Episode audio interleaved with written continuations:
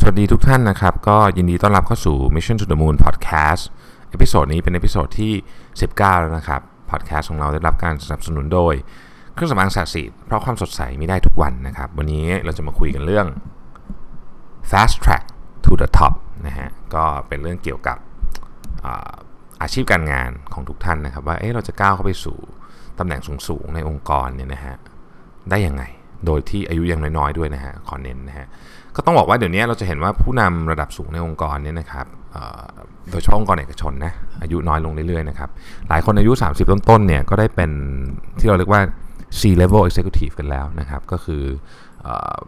ระดับ CEO CFO CMO COO CTO CIO อะไรมี C เยอะไปหมดนะสมัยนี้ บางบริษัทมีเป็น 10 C เลยนะครับ ก็ขึ้นอยู่กับเรียกว่าการจัดผังองค์กรของบริษัทนั้นๆนะฮะทีนี้เนี่ย คุณสมบัติการที่จะก้าวขึ้นมาเป็นผู้บริหารระดับสูง ก่อนจะพูดว่าว่าเส้นทางเป็นยังไงเนี่ยเราเราดูว่ามันมีอะไรที่เป็นตัวแปรบ้างนะฮะในตั้งแต่ตั้งแต่สมัยก่อนมาแล้วนี่มันก็มันก็มีหลากหลายนะคือถ้าจะให้พูดว่าเอ๊ะอะไรที่เป็นปัจจัยสำคัญอย่างหนึ่งก็คงจะตอบยากมันก็มีหลากหลาย ตั้งแต่เรื่องของยุคสมัยด้วยนะครับตำแหน่งงานด้วยนะฮะอุตสาหกรรมเองตัววัฒนธรรมองค์กรเองก็เกี่ยวนะครับมันมีเยอะมากนะฮะ แต่ว่าจากการเก็บข้อมูลเป็นเวลา 10 กว่าปีเนี่ยของบริษัทจัดหางานให้กับผู้บริหารนะครับ ซึ่งเป็นบริษัทชื่อดังอย่าง Hendricks and Struggles นะครับซึ่งเขาก็ได้ไปออกไปเก็บข้อมูลสัมภาษณ์ผู้บริหารทั้งที่เป็นถูกฝ่ายที่ถูกจ้าง และฝ่ายที่ที่จ้างนะครับ ว่าอะไรคือคุณสมบัติสำคัญของการที่จะสามารถนั่งอยู่ในตำแหน่งสูงสุดขององค์กรได้นะฮะทิศทางของของข้อมูลที่ได้รับกลับมาเนี่ยมันชัดเจนมากเลยว่า คือไม่ว่าจะอะไรก็แล้วแต่เนี่ยนะครับ สิ่งหนึ่งที่ต้องมี และเป็น consistent data ก็คือข้อมูลนี้มันตรงกันหมดก็คือว่า การที่จะก้าวเข้ามาถึงตำแหน่ง C level ได้เนี่ยนะฮะความสามารถทางเทคนิคหรือ functional expertise เนี่ยมันจะมีความสำคัญลดลงเยอะมากเลยเมื่อเทียบกับ leadership skill และก็ความเข้าใจถึงพื้นฐานธุรกิจอย่างแท้จริง พูดง่ายก็คือ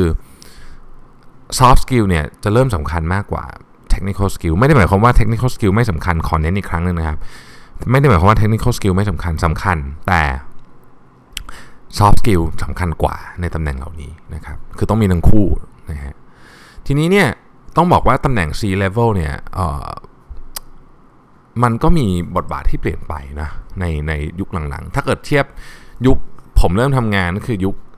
90 นะครับ ผ่านมาปี 2000 จนถึงปีนี้เนี่ยบริบทของธุรกิจเปลี่ยนไปเยอะ เพราะฉะนั้นตำแหน่งเหล่านี้เนี่ยซึ่งเป็นเรียกว่าเป็นผู้กำหนดนโยบายนะครับ แล้วก็ move บริษัทเนี่ยแม่มก็ต้องเปลี่ยนไปด้วยนะฮะ เเปลี่ยนยังไงนะครับ ผมยกตัวอย่างให้ฟังเป็นตำแหน่งตำแหน่งเลยแล้วกันนะฮะเราเริ่มต้นจากตำแหน่ง CFO ซึ่งเป็นตำแหน่งที่คนอาจจะคุ้นที่สุดตำแหน่งหนึ่งเนี่ยนะครับต้องบอกว่า CFO เนี่ยนะฮะเผื่อ CFO ผมฟังอยู่นะ CFO เป็นตำแหน่งที่ที่มีความรับผิดชอบสูงมากนะครับ และ CFO ของสีจันเนี่ยก็ก็อายุน้อยมากด้วยนะฮะสามสิบต้นๆเองนะครับ ก็เป็นคนเก่งมากนะครับ และมีคุณสมบัติแบบคนรุ่นใหม่ที่ที่ต้องเป็น CFO ยุคนี้เลยนะฮะ อันนี้ไม่ได้ชมเอาใจนะแต่พูดจริง เพราะว่าเพราะว่าผมมีความเชื่อคล้ายๆ กับสิ่งที่ผมจะพูดนี้เลยว่าเฮ้ยโรของมันได้เปลี่ยนไปนะฮะในยุค 90 เนี่ยโรของ CFO เนี่ยจะเน้นหนักไปเกี่ยวกับเรื่องตัวเลข หลายคนบอกเฮ้ย CFO ต้องทำตัวเลขหรือเปล่าก็ถูกครับถูก ปัจจุบันนี้ก็ยังต้องทำนะฮะไม่ใช่ว่าหมายความว่าไม่ทำแต่ว่าตอนนั้นเนี่ยคืองานเกือบทั้งหมดเนี่ยเกี่ยวเรื่องของ performance measuring นะครับ integrity accuracy นะครับ อะไรอย่างเงี้ยนะครับ managing check and balance process อะ เป็นหลักเลยนะคือดูเรื่องเนี้ยเป็นเป็น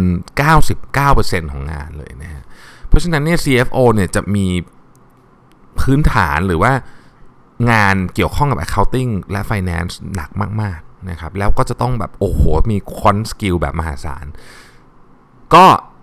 ค่อนข้างจะโฟกัสอะไปอยู่กับแผนกของตัวเอง ต้องพูดอย่างนี้นะฮะที่สำคัญกว่านั้นก็คือ CFO ในยุคเก่าเนี่ยจะ พาะต่อจงกับประเทศด้วยแม้ว่าประเทศบริษัทนั้นจะเป็นบริษัทที่เป็น international firm ใหญ่ๆเนี่ยนะครับ ก็ยังจะต้อง operate โดยแยก CFO ของแต่ละประเทศออกนะฮะด้วยเหตุผลที่ว่าพวกกฎเอ่ยนะครับกฎหมายเอ่ยเรื่องภาษีเอ่ยอะไรต่างๆเนี่ยมันมันมันซับซ้อนเกินกว่าที่ที่จะ centralize แล้วคนจะในตำแหน่งนี้มันจะเข้าใจได้นะฮะทีนี้เนี่ยพอผ่านมา หลายสิบปีผ่านมา บริบทธุรกิจก็เปลี่ยนไปเรา move เร็วขึ้นนะครับ หลายท่านอาจจะเคยได้ยินที่ผมพูดนะ บริษัทที่เคยอยู่ใน Fortune 500 ในยุคอาจจะ 30 ปีที่แล้วเนี่ยนะฮะมีอายุเฉลี่ยที่อยู่ในใน list Fortune 500 เนี่ย 70 ปีเท่าอายุคนนะฮะเท่าอายุเฉลี่ยของคน ปัจจุบันเนี้ยบริษัทใน Fortune 500 เนี่ยมีอายุเฉลี่ยเหลือประมาณ 12-15 ปีเท่าอายุสุนัขเอง คือจะพูดว่า เพื่อเปรียบเทียบภาพให้เห็นว่าธุรกิจมันเปลี่ยนเร็วมาก เพราะฉะนั้นโรของ CFO เองก็เปลี่ยนไปเยอะมากเช่นกันนะครับในยุคหลังๆเนี่ยนะฮะเราผ่านอะไรมาเยอะนะฮะเราผ่านตั้งแต่ Y2K ผ่าน9/11 ผ่าน financial crisis มามากมายนะครับวิธีการคิดของ CFO เนี่ยก็เปลี่ยนจากการที่เป็นเรียกว่าเป็น quant base อย่างเดียวเนี่ยนะฮะมาเป็นเรื่องของ business directional base นะครับในยุค 10 ปีหลังเนี่ย คนที่ก้าวขึ้นมาเป็นตำแหน่ง CEO เนี่ยส่วนใหญ่ไม่จะใช้คำว่าส่วนใหญ่ก็ไม่ถูก ปริมาณเยอะมากแล้วกันมาจาก CFO เพราะว่าโรมันเปลี่ยนไงนะเดิมทีเนี่ยทำแต่อาจจะโฟกัสไปที่เรื่องของตัวเลขเป็นหลัก แต่เดี๋ยวนี้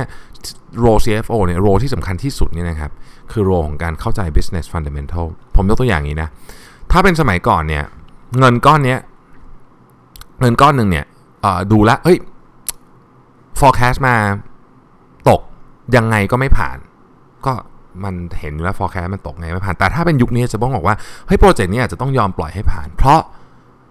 มันเป็นโปรเจกต์ที่เป็น prototyping base project ก็คือเราต้องการที่จะทดสอบอะไรบางอย่าง core thinking ของการใช้เงินเนี่ยมัน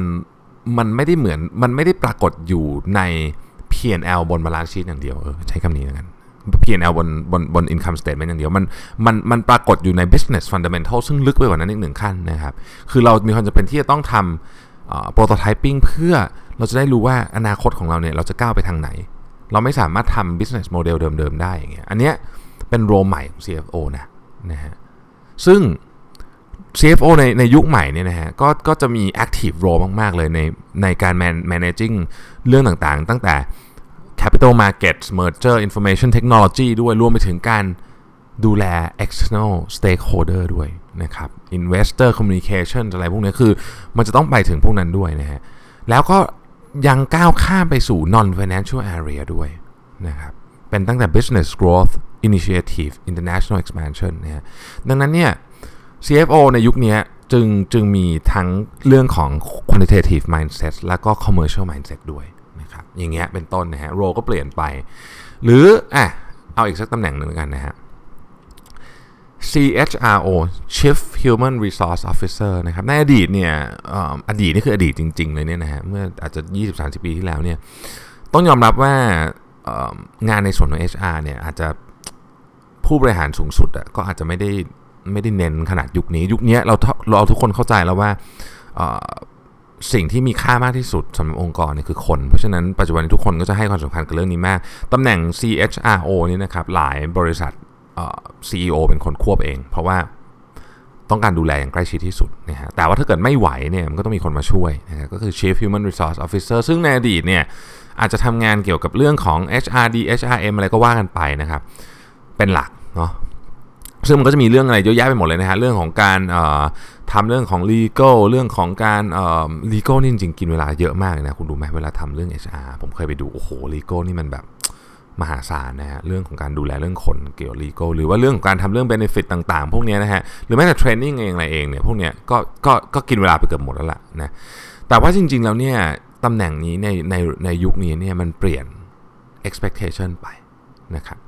คือแทนที่จะเป็น การดูแลเรื่องของ HR ใน เราอาจจะเรียกว่าเป็น passive นิดหนึ่งก็ได้นะ คือดูแลเรื่องที่ผมพูดมาเมื่อกี้ ก็จะเป็นเรื่องที่ที่เปลี่ยนมาคือจะทำยังไงให้ให้คีดสปิริตของคนให้แข็งแรง แล้วก็สร้างแบบเหมือนแบบแบบพลังที่มันเป็นเป็นคล้ายๆกับวัฒนธรรมองค์กรที่ ที่ drive องค์กรด้วยด้วยอะไรบางอย่างที่ซ่อนอยู่ความเชื่อที่เหมือนกัน purpose ที่เหมือนกัน อันเนี้ยโอ้โหฟังดูแบบยากมากเลยนะฮะ คือมันเป็น soft skill สุด ๆ เลยเราก็เราก็ทำยากมากดังนั้นเนี่ยเราจะเห็นว่าตำแหน่ง CHRO ในยุคนี้เนี่ยบางทีไม่ได้มี background มาจาก HR ด้วยซ้ำหลายคนเป็นอาจจะเป็นแบบ accountant มาก่อนอาจจะเป็น artist มาก่อนอาจจะเป็น designer มาก่อนอาจจะเป็น finance engineer อะไรก็ได้ architect อะไรก็ได้เนี่ยนะครับ เพราะว่ามันเป็นเรื่องของการบริหารจัดการคนและความคาดหวังของคน ดูแลสภาพจิตใจของคน ซึ่งโอ้ยากมากนะฮะมันเป็นเชิงของ คือต้องเป็น people person สุดๆเลยอะแล้วก็เข้าใจเรื่องนี้ด้วยนะฮะซึ่งซึ่งเป็นตำแหน่งที่ต้องทำงานใกล้ชิดกับ CEO มากที่สุด ถ้าไม่ได้เป็นคนเดียวกันนะครับผู้ก่อตั้ง Starbucks กันนะนะครับเคยกล่าวไว้กับ New York Times เขาบอกว่าอย่างนี้ฮะ The discipline I believe so strongly is in HR นะฮะ and it's usually the last discipline that gets funded yeah. marketing manufacturing all these things are important but more often than not the head of HR does not have a seat at the table big mistake ก็คือเขาบอกว่าในในในหลายองค์กรเนี่ยคือเหมือนกับคนที่ดูแล HR เนี่ยไม่ได้ไม่ได้มีไม่ได้มีไม่ได้มี voice มากเท่าที่ควร แล้วก็แล้วก็แล้วก็เอาเงินไปทำอย่างอื่นซะหมดอะไรเงี้ยนะฮะซึ่ง ซึ่งเขาบอกเป็น big mistake นะผมก็เชื่องั้นเหมือนกันนะฮะปัจจุบันนี้ เราก็รื้อระบบ HR กันเยอะมากที่บริษัท ก็คือมันเป็นงานที่ยากจริงอะผมต้องบอกอย่างนี้ว่ามันมันมีเรื่องที่ซับซ้อนมี layer อะไรมากมายเพราะเรื่องคนเป็นเรื่องที่ยากที่สุดแต่ว่า มันต้องเริ่มครับ มันต้องเริ่มเพื่อที่จะทำให้มันดีขึ้นนะครับโอเคอะเราเราเราไป 2ตำแหน่งแล้วนะ เรามาดู CEO บ้างตำแหน่ง CEO เนี่ยมันมันเปลี่ยนไปยังไง ในหน้าที่ การงานของ CEO ในปัจจุบันนี้นะครับ ก็ CEO จริง ๆ เนี่ย มันมีอาร์ติเคิลหนึ่งซึ่งซึ่งเป็นอีกอาร์ติเคิลหนึ่งนะครับของ Harvard Business Review ซึ่งเขาก็ไปทำการสำรวจนะฮะความคิดเห็นของ CEO จำนวนมาก แล้วก็ถามว่าจริงๆแล้วทุกวันนี้คุณคิดว่าหน้าที่ของคุณเนี่ยอะไรคือหน้าที่ที่สำคัญที่สุดนะครับเขาเขาสรุปมาได้เป็นประโยคประโยคอย่างนี้ฮะบอกว่า the critical functions for today CEO are to listen listen listen and communicate communicate communicate ก็คือ listen and communicate นั่นแหละนะฮะ เป็นเป็นฟังก์ชันที่สำคัญที่สุดนะครับทำไมถึงสำคัญที่สุดอะเรามาดูนะฮะ listen สำคัญยังไง ปัจจุบันนี้ CEO เนี่ยมีหน้าที่ต้องฟังทุกคนตั้งแต่ทีมของตัวเอง partner นะครับ แน่นอนลูกค้าด้วยนะครับ แต่ไม่ใช่แค่นั้นยังไม่จบนะ ต้องฟัง environment ด้วยว่าเฮ้ย environment เปลี่ยนไปยังไงบ้าง แล้วก็ที่สำคัญที่สุดคือคู่แข่งด้วยนะ ต้องฟังคู่แข่งด้วยเสมอนะครับ แล้วก็อันที่ 2 ก็คือเรื่อง communicate การสกิลการ communicate นี่เป็น soft skill สุด ๆ เลยนะครับ เป็น soft skill สุด ๆ แล้วก็ต้องฝึกนะออนอกจากบางคนเก่งมากแต่ว่า น้อยอะ่ะคือส่วนใหญ่ผมเห็นว่าต้องฝึกกันทั้งนั้นนะฮะ communication skill เนี่ยมันมันประกอบไปด้วยหลายอย่าง ตัว communication skill เองนะครับ empathy collaboration trust building นะฮะแล้วก็ที่สำคัญที่สุดก็คือตัว CEO เนี่ยต้องสามารถเป็น public face ของบริษัทได้แล้วและและและและสาธารณชนต้องเชื่อถือด้วยนะ เพราะว่าตอนนี้มันเป็นเรื่องที่สำคัญมาก คนเราเนี่ย judge บริษัทเนี่ยนะครับจากจาก เราเห็นเคสเยอะนะที่ CEO ทำอะไรปุ๊บแล้วโอ้โหเละไปทั้งกันทั้งบริษัท หรือว่าดีกันทั้งบริษัทก็มีแน่ๆจากเรื่องนี้เยอะมาก เพราะฉะนั้นหน้าที่อันหนึ่งอีกอันหนึ่งของ CEO ก็คือการเป็น public trust ด้วยนะครับเท่าที่เราพูดมาทั้งหมดถึงตอนนี้เนี่ยเราจะเห็นว่าธีมหนึ่งที่มันค่อนข้างจะชัดเจนเลยก็คือว่าตำแหน่ง C-level executive ทั้งหลายเนี่ยมันค่อยๆ shift จาก จากความสามารถด้านธุรกิจอย่างเดียว หรือหรือหรือ technical skill หนักๆเนี่ยไปทางสิ่งสิ่งที่เป็น softer side ของของ leadership นะฮะอันนี้เห็นชัด ทีนี้เราก็มาดูต่อว่า เอ๊ะ แล้วคนที่เขาอายุน้อยๆเนี่ยที่เขากระโดดเข้ามาเป็น C level executive หรือเป็น CEO เนี่ยเขาเเขามีคุณสมบัติอะไรกันบ้างนะครับ จริง ๆ งานชิ้นนี้เนี่ยเป็นของเอเลนาเบเทโลนะครับคิมพาวเวลแล้วก็นิโคลวองซึ่ง publish อยู่ใน Harvard Business Review ต้นเดือนมกราคมที่ผ่านมาขอโทษปลายเดือนมกราคมที่ผ่านมานะครับ ทีนี้ต้องบอกว่าอันนี้มันเป็นมันชื่อ CEO Genome Project คือเขาไปสำรวจตำแหน่ง CEO แต่ผมคิดว่ามัน apply ได้กับ C level ทุกตำแหน่งคือผู้บริหารระดับสูงเนี่ยใช้ได้หมด เขาบอกว่าคนที่เขาไปทำหมื่นเจ็ดพัน sample นะ เยอะมากนะฮะแล้วก็นี่นี่คือสิ่งที่ผมชอบเกี่ยวกับเกี่ยวกับฝรั่งอะฝรั่งทำหมื่นเจ็ดพัน sample แล้วก็แล้วก็ใช้เวลา 10 ปีทำอะคุณคิดดูดิ research อะโหแบบจริงจังมาก เพราะฉะนั้นสิ่งที่เขาได้มามันก็ค่อนข้างที่จะลึกมากนะครับ เขาก็มีเรียกว่าดีเทลรีเสิร์ชยาวมาก แต่ผมขอสรุปสั้นๆว่าคนที่เติบโตในหน้าที่การงานขึ้นมาเร็วกว่าคนอื่น ขึ้นมาเป็น C level เร็วคนอื่นเนี่ย ซึ่งเราเราเรียกขอเรียกว่า sprinters เนี่ยนะครับมีคุณสมบัติ 3 ข้อด้วยกัน อาจจะมี 1 ใน 3 ข้อ 2 ใน 3 ข้อหรือมีหมดเลยก็ได้นะครับ จะทำให้คนเหล่านี้เนี่ยขึ้นมาเป็นตำแหน่งใหญ่เนี่ยเร็วกว่า average ของค่าเฉลี่ยของตำแหน่งนั้นๆ ยกตัวอย่างเช่น CEO เนี่ยนะครับในค่าค่าเฉลี่ยตั้งแต่วันเริ่มงานจนถึงวันที่ได้รับตำแหน่ง CEO เนี่ยคือ 24 ปีนะครับคนเหล่านี้ก็จะขึ้นมาเร็วกว่านั้นเยอะนะฮะข้อที่ 1 ของ ของคุณสมบัติก็คือ เขามีวิธีคิดแบบ go small to go big go small to go big ก็คือบางทีต้องยอมรับงานเล็กๆ หรืองานที่มันดูเหมือนแบบ demotion ลดตำแหน่งเพื่อที่จะกระโดดเข้าไปไกลขึ้น หรืองานที่มันดูแบบอาจจะไม่มีใครอยากทำในตอนแรก ยกตัวอย่างเช่น การไปทำโปรเจกต์ที่เอ่อ product ที่ใหม่มากๆ ที่ยังไม่รู้จะขายออกเปล่านะฮะอันนี้ไม่ใช่ demotion นะแต่มันเป็นลักษณะที่แบบ โอ้ถ้าเกิดว่าให้เลือกระหว่าง Product ที่มันเป็น cash cow อยู่เงี้ยกับไอ้ Product เนี้ยใหม่ใหม่ใหม่สุดๆ เลยเนี่ยไอ้ใหม่สุดๆ นี่เสี่ยงนะทำไปอาจจะเจ๊งก็ได้ แต่ว่าคนที่เป็น sprinter เนี่ยมักจะเลือกมาทำไอ้ของแบบเนี้ยนะครับคือคือไอ้ที่มันแบบดูดูแบบไม่รู้ว่าจะออกหัวออกก้อยเนี่ยนะฮะก็ซึ่งในในทาง career ก็อาจจะเป็นเรื่องของการเริ่ม segmentation ใหม่ๆนะครับหรือไปเริ่มต้นงานกับบริษัทที่ใช้เล็กลงแต่ได้ responsibility เยอะขึ้นนะครับหรืออะไรพวกนี้นะครับมันก็มีตัวอย่างเยอะอย่างอย่างในในเคสที่ทาง Harvard Business Review ยกมาเนี่ยก็จะมีคนหนึ่งเขาพูดถึงเจมส์นะครับซึ่งเป็นเป็นคนที่ตอนนี้ปัจจุบันนี้เป็น CEO ของของบริษัท sizing ขนาด billion dollar นะฮะแต่ว่าตอนตอนช่วงเริ่มต้นของเขาเนี่ยเขาเหมือนกับถูก demote อะให้ไปดู แผนกที่ไม่มี revenue เลยนะครับเป็น revenue เป็นศูนย์เลยนะฮะเป็นแบบแล้วเขาก็ไปรื้อทุกอย่างใหม่หมดสิ่งที่เขาสิ่งที่เขาได้ในการไปไอแผนกที่มันไม่มี revenue เลยเนี่ยก็คือเขาเขาเริ่มต้นตั้งแต่ศูนย์ก็คือเริ่มเข้าใจเรื่อง P&L เข้าใจเรื่อง budget เข้าใจเรื่องการวางกลยุทธ์นะครับ ซึ่งของสำคัญเหล่านี้เราเรียกพวกนี้ว่า general management เนี่ยนะเป็น skill ที่สำคัญมากในการเตรียมตัวเพื่อที่จะมาเป็น CEO นะครับกว่า 90%ของ CEO เนี่ย ต้องมีเหมือนกับพื้นฐานด้าน general management นะนะฮะอันที่ 2 คือ make a big leap นะฮะก็คือว่ากล้าที่จะรับ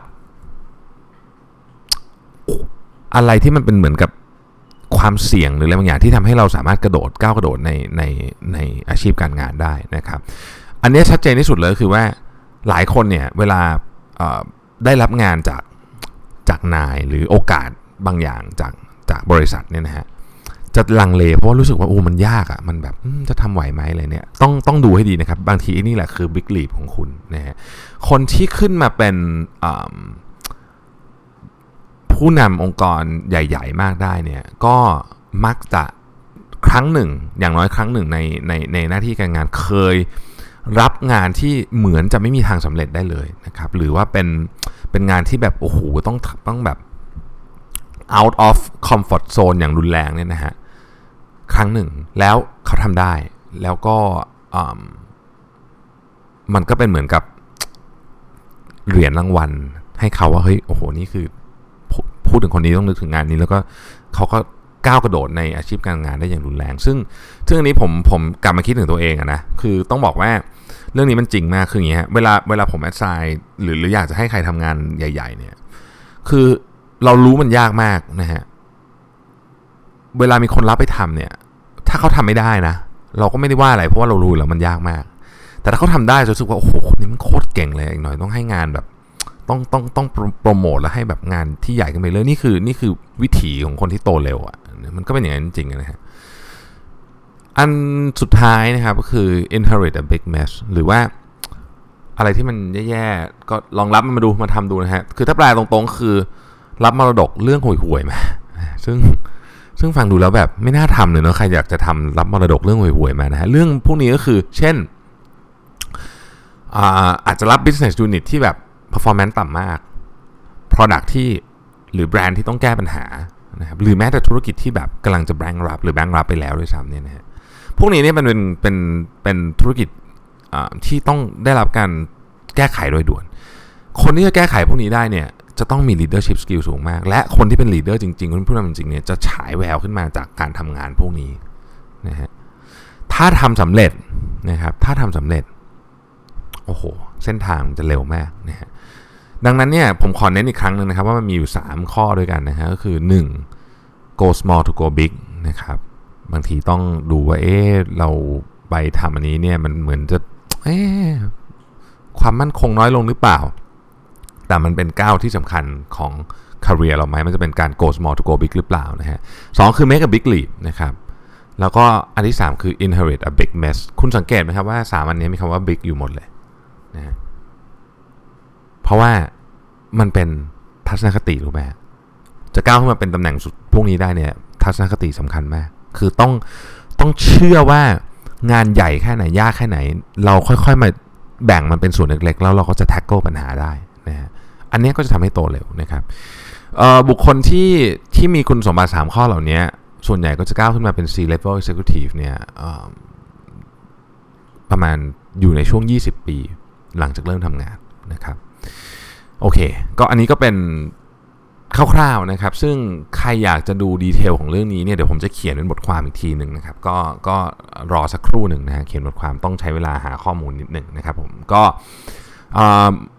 วันนี้เสียงอาจจะเหนื่อยๆหน่อยนะครับเพราะว่าเพิ่งลงเครื่องบินมาแล้วก็แล้วก็เนี่ยครับกลับมาบ้านก็มาอัดพอดแคสต์เลย แล้วก็ช่วงนี้เดินทางเยอะมากนะฮะอย่างไรก็